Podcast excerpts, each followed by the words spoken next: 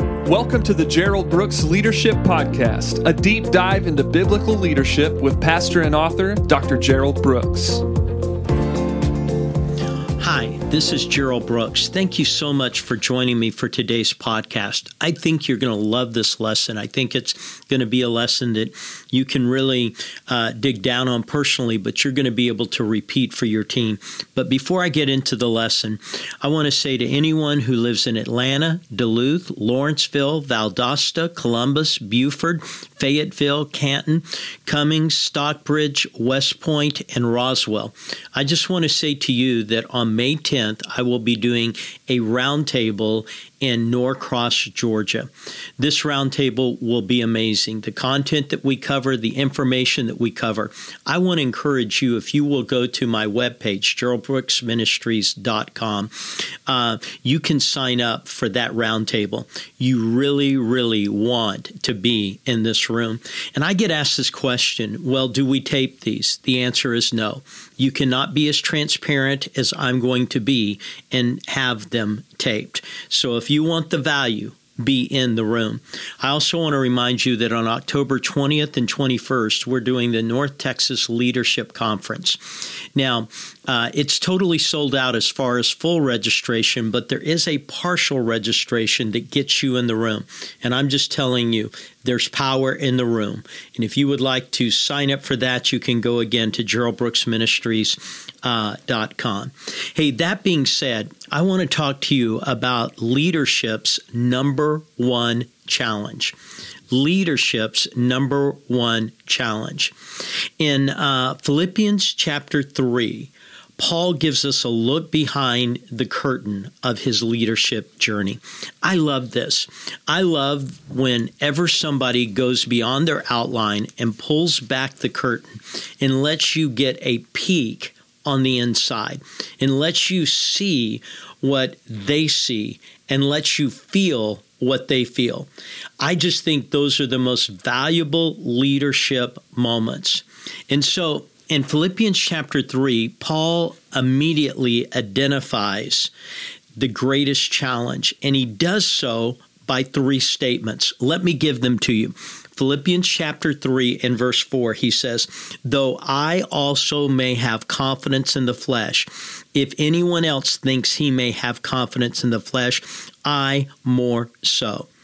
Then in Philippians 3 5, circumcise the eighth day of the stock of Israel, of the tribe of Benjamin, a Hebrew of Hebrews, concerning the law of Pharisees.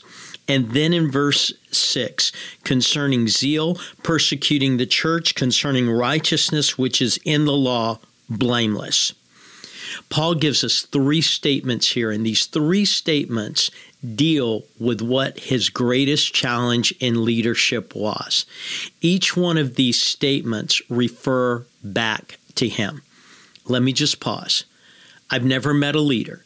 I've never met a leader who led for a long time. I've never met a leader who led well, who wouldn't readily acknowledge that the greatest challenge they have in leadership aren't issues on the outside, but they are mastering truths and disciplines on the inside. They would readily say their greatest leadership challenge is them. Why? Because if you can't lead you, you can't lead anyone else. You may be able to fake leadership, but you cannot reproduce leadership. So let's look at these three statements. Though I also have confidence in the flesh. The first thing that he says that he had to overcome is do not fall in love with where you've been. Do not fall in love with where you've been. See, the greatest killer of leadership is the comfort zone. Becoming comfortable with where you've been, becoming comfortable with what you've done, becoming comfortable with yesterday's successes. You become comfortable. And what Paul said was one of his biggest challenges was simply this I can't fall in love with where I've been. I can't fall in love with where I've been. And one of the things that I would say to all leaders is that if you're a leader, you have trophies. There are places you've succeeded. There's places that you've done well. But if you're not careful, your trophies can become a tragedy. And the tragedy is this when your trophy room of yesterday is the best room you've ever had. So don't fall in love with where you've been, the comfort zone. The second thing, circumcise the eighth day of the stock of Israel, of the tribe of Benjamin, a Hebrew of Hebrews concerning the law of the Pharisees. Don't become complacent with who you are. Don't become complacent with who you are. He was saying, These are all the things that I am but I cannot become complacent with who I am because the best of me has yet to be discovered. The best of me has yet to be known. So I want you to get these two thoughts. Don't fall in love with where you've been, but don't become complacent with who you are. Don't let your trophies become your tomorrow, and don't let who you've been become who you're going to stay. Take a journey where your best days are not behind you, but ahead of you. And then he says, concerning zeal, persecuting the church, concerning the righteousness which is of the law, blameless. We could go through the historical things he's saying there, but I believe most of you are aware of them. He is saying, don't let your past rob you of tomorrow. Don't let your past rob you of tomorrow. So, three things don't fall in love with where you've been, don't become complacent in who you are, and don't let your past rob you of tomorrow. He said, These were my greatest challenges as a leader. I was a high performer. I was an individual who excelled. I was an individual that had a whole room filled with trophies. And he said, My biggest challenge is I couldn't let me get in the way of God. I couldn't let me get in the way of God. See, leadership requires that you lead you. And what Paul was saying is, you have to become bigger than your resume. You have to become bigger than your resume. So, how do you do that? How do you become bigger than your resume? How do you make sure that you don't fall in love with where you've been? How do you make sure you don't become complacent with who you are? How do you make sure that you don't let your past rob you of tomorrow? How do you do that? Let me give you some keys for leading yourself. Paul goes from these three thoughts and he begins to give us some keys to being able to lead yourself. Now, here's what I want you to know this isn't about leading your organization, this is about leading you. This is about you leading you. So let's look at some of these keys. In verse 10, that I may know him and the power of his resurrection and the fellowship of his suffering, being conformed to his death what did he say the first key to leading you is? Learn about him. Learn about him that I may know him. See, our society is really interesting. Our society has a whole lot of events that are self discovery events, finding out who you are, understanding who you are in life. And so there's all these, you know, journeys that people will take you through so you can find out who you are, so you can be a better you. But here's the thing the more you know Him, the more you understand you. And unless you know Him, you're not going to understand you because He's the one who created you, He's the one that designed you. He's the one that knows you better than you. But the more I know Him, the more I understand me. So, what he says is if I'm going to be an effective leader, I have to learn about me. I have to learn about me. I have to know him, and that helps me to know me.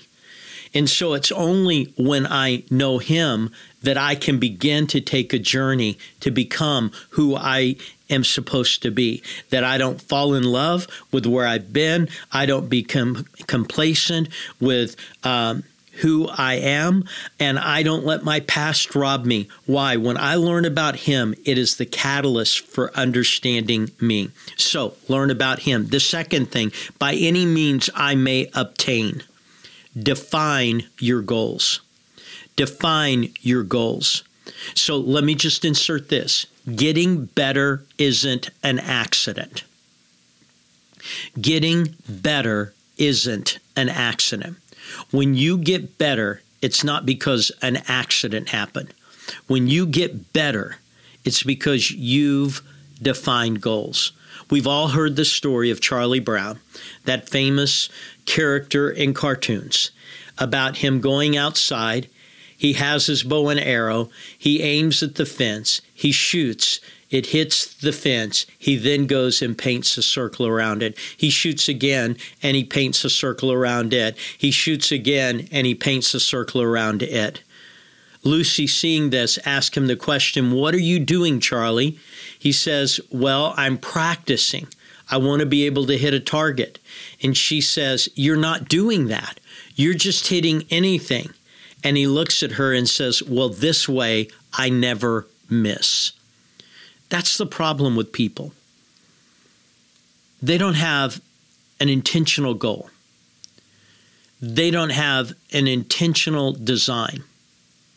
See, when I go hit golf balls, here's what I'm trying to do I'm trying to get it in the air, to be honest with you.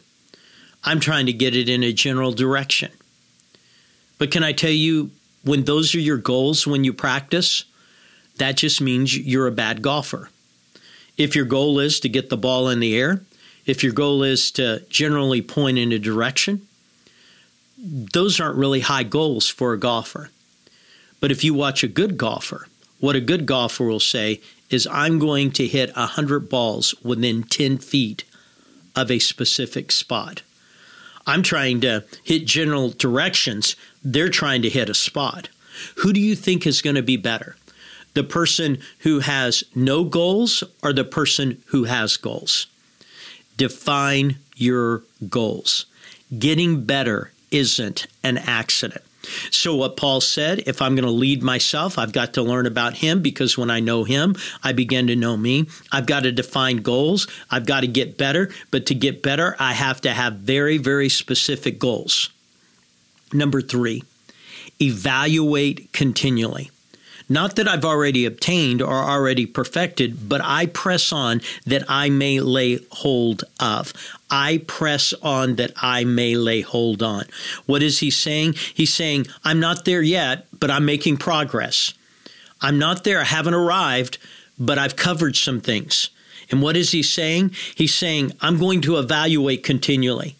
And one of the things that we know is that if you're going to hit a target, there has to be constant adjustments. There has to be constant evaluations. There has to be constant uh, recognition of, of, of, current environment and not only current environment, uh, but of the headwinds and the stress and strains. Why? You evaluate continually. You evaluate and get feedback so you can begin to refine the goals that you have defined.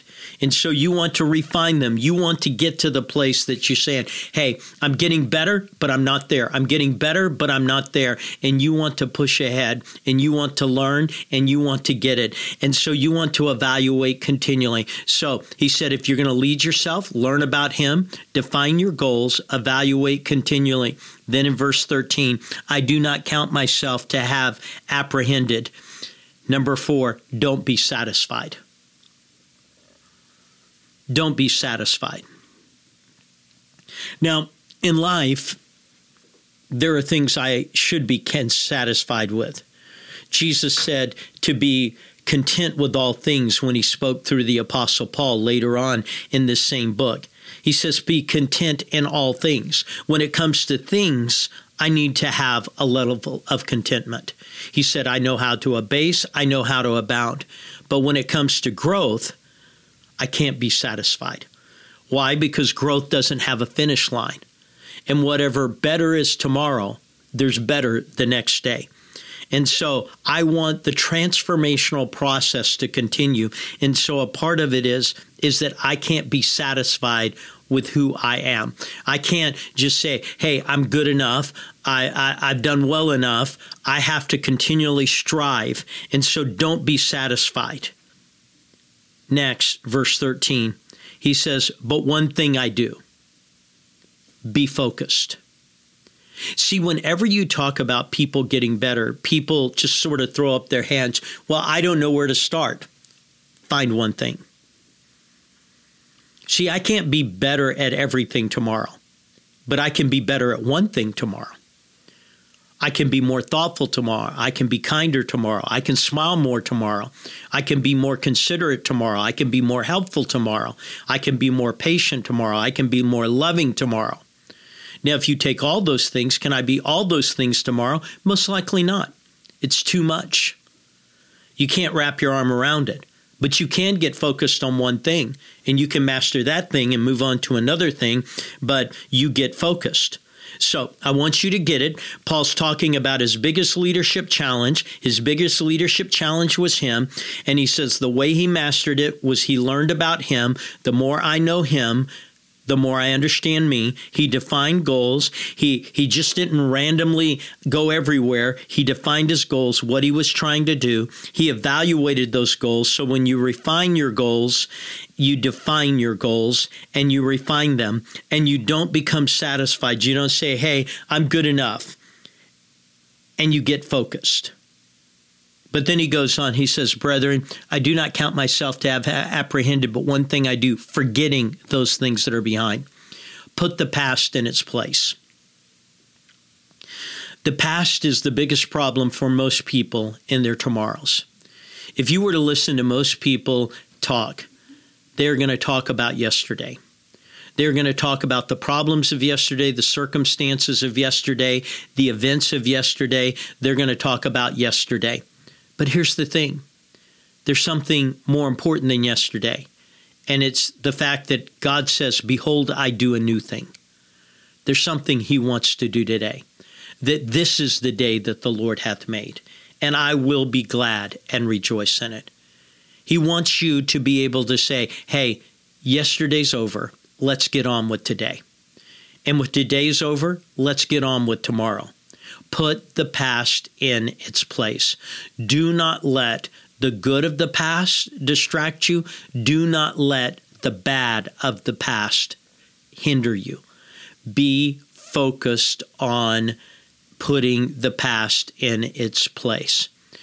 Most people, there are two events in life that were heartbreaking for them, and those heartbreaking events have stopped them. It could be a divorce they've gone through. It could have been a failure that they've experienced. It could have been a tragedy that they've had to uh, wade into and out of. But when you listen to them, their whole life is defined by those. God's saying the past should not be your defining moment. Let me say that slowly. The past should not be the defining moment. Yesterday's argument doesn't mean that you can't love today. Yesterday's impatience doesn't mean that you can't slow down today. Yesterday's short term answer to somebody doesn't mean that you can't be kind today. Don't let yesterday, whatever it was, good or bad, don't let yesterday stop you from experiencing tomorrow put the past in its place. What have we given you? Learn about Him, define your goals, evaluate continually, don't be satisfied, get focused, put the past in its place. And then he says, Brethren, I do not count myself to apprehended, but this one thing I do, forgetting those things which are behind, reaching forward to those things that are ahead. He said, reaching forward. He says, no matter where you're at, just keep going. Just keep going. Just keep going. Here's what I can tell you about the will of God it's taking one more step than you think you can take, it's taking one more step than you want to take. Here's what I can tell you about God's plan for your life you've got to take another step. God has something. If you're not dead, you're not done. So you have to keep going. You have to take one more step. And so he says, I'm going to reach forward. I'm going to reach. You know, that top shelf that I can't reach, somehow I'm going to reach it. You know, that, that step on, on that uh, stair that I've never been able to get up to, I'm going to step up to it. I'm going to keep going. See, Paul was honest as a leader. His biggest challenge wasn't people, his biggest challenge wasn't events, his biggest challenge wasn't problems. His biggest challenge was not opposition. His biggest challenge was him. And what I can tell you is, is that all of us as leaders, we are our biggest challenge.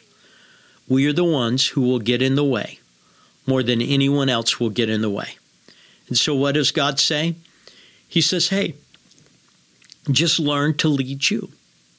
And you lead you by learning about Him, defining goals, evaluating continually, never being satisfied, get focused, and put the past in its place and keep going. Those are the things that Paul did to handle leadership's number one challenge. Now, what I would say to you is this could you just sit down, maybe, and think through what you've just heard and say, where am I on that continuum? Where am I? What does it look like for me? Where am I at?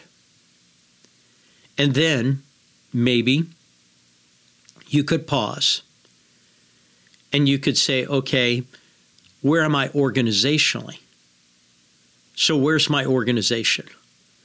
And maybe you could sit down and talk to your key leaders and say, if we're going to lead, we've got to face the number one challenge.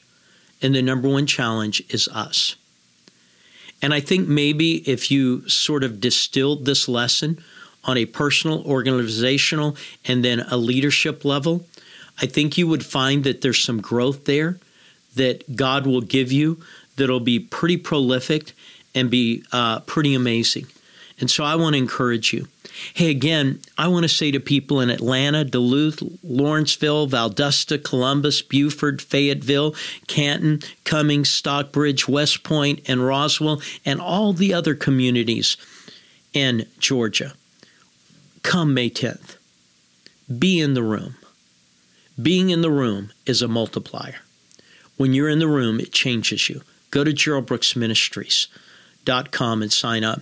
And then on October 20th and 21st, sign up.